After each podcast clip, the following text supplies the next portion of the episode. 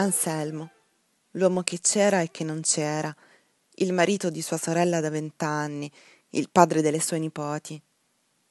Anselmo dagli occhi miti, l'eterna barba incolta, gli eterni occhiali da sole a goccia, i pantaloni di velluto sempre scuri, larghi golf dai colori neutri come comprati in stock una volta per tutte. Quanti? Tantissimi anni fa. Solo Anselmo poteva aiutarlo.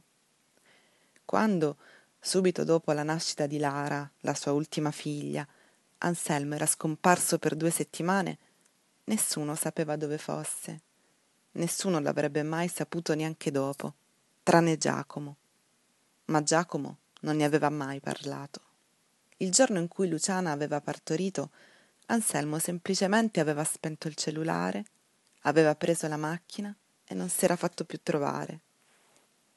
Lara era nata di parto cesareo in un pomeriggio di ottobre, grazie a un medico dai folti baffi neri, e tutti, al tempo erano una famiglia così unita, tutti tranne Giacomo, che già da un po' non tornava dall'Australia, tutti erano accanto a lei.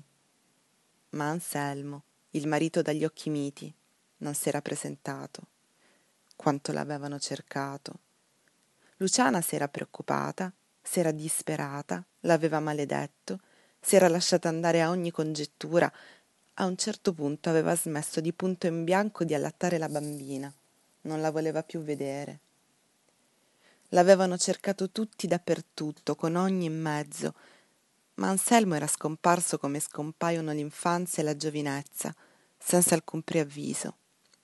Finché, una calda notte di novembre, un pick-up si era fermato davanti alla villetta di Giacomo, a Melbourne. Ne era sceso un uomo basso, tracagnotto. Aveva lasciato i fari e il motore acceso, aveva suonato insistente il campanello. Giacomo s'era riscosso da un sonno pesante, s'era infilato una canotta e s'era trascinato alla porta. Chi è? aveva chiesto. Apra, è un'emergenza, aveva detto la voce tracagnotta.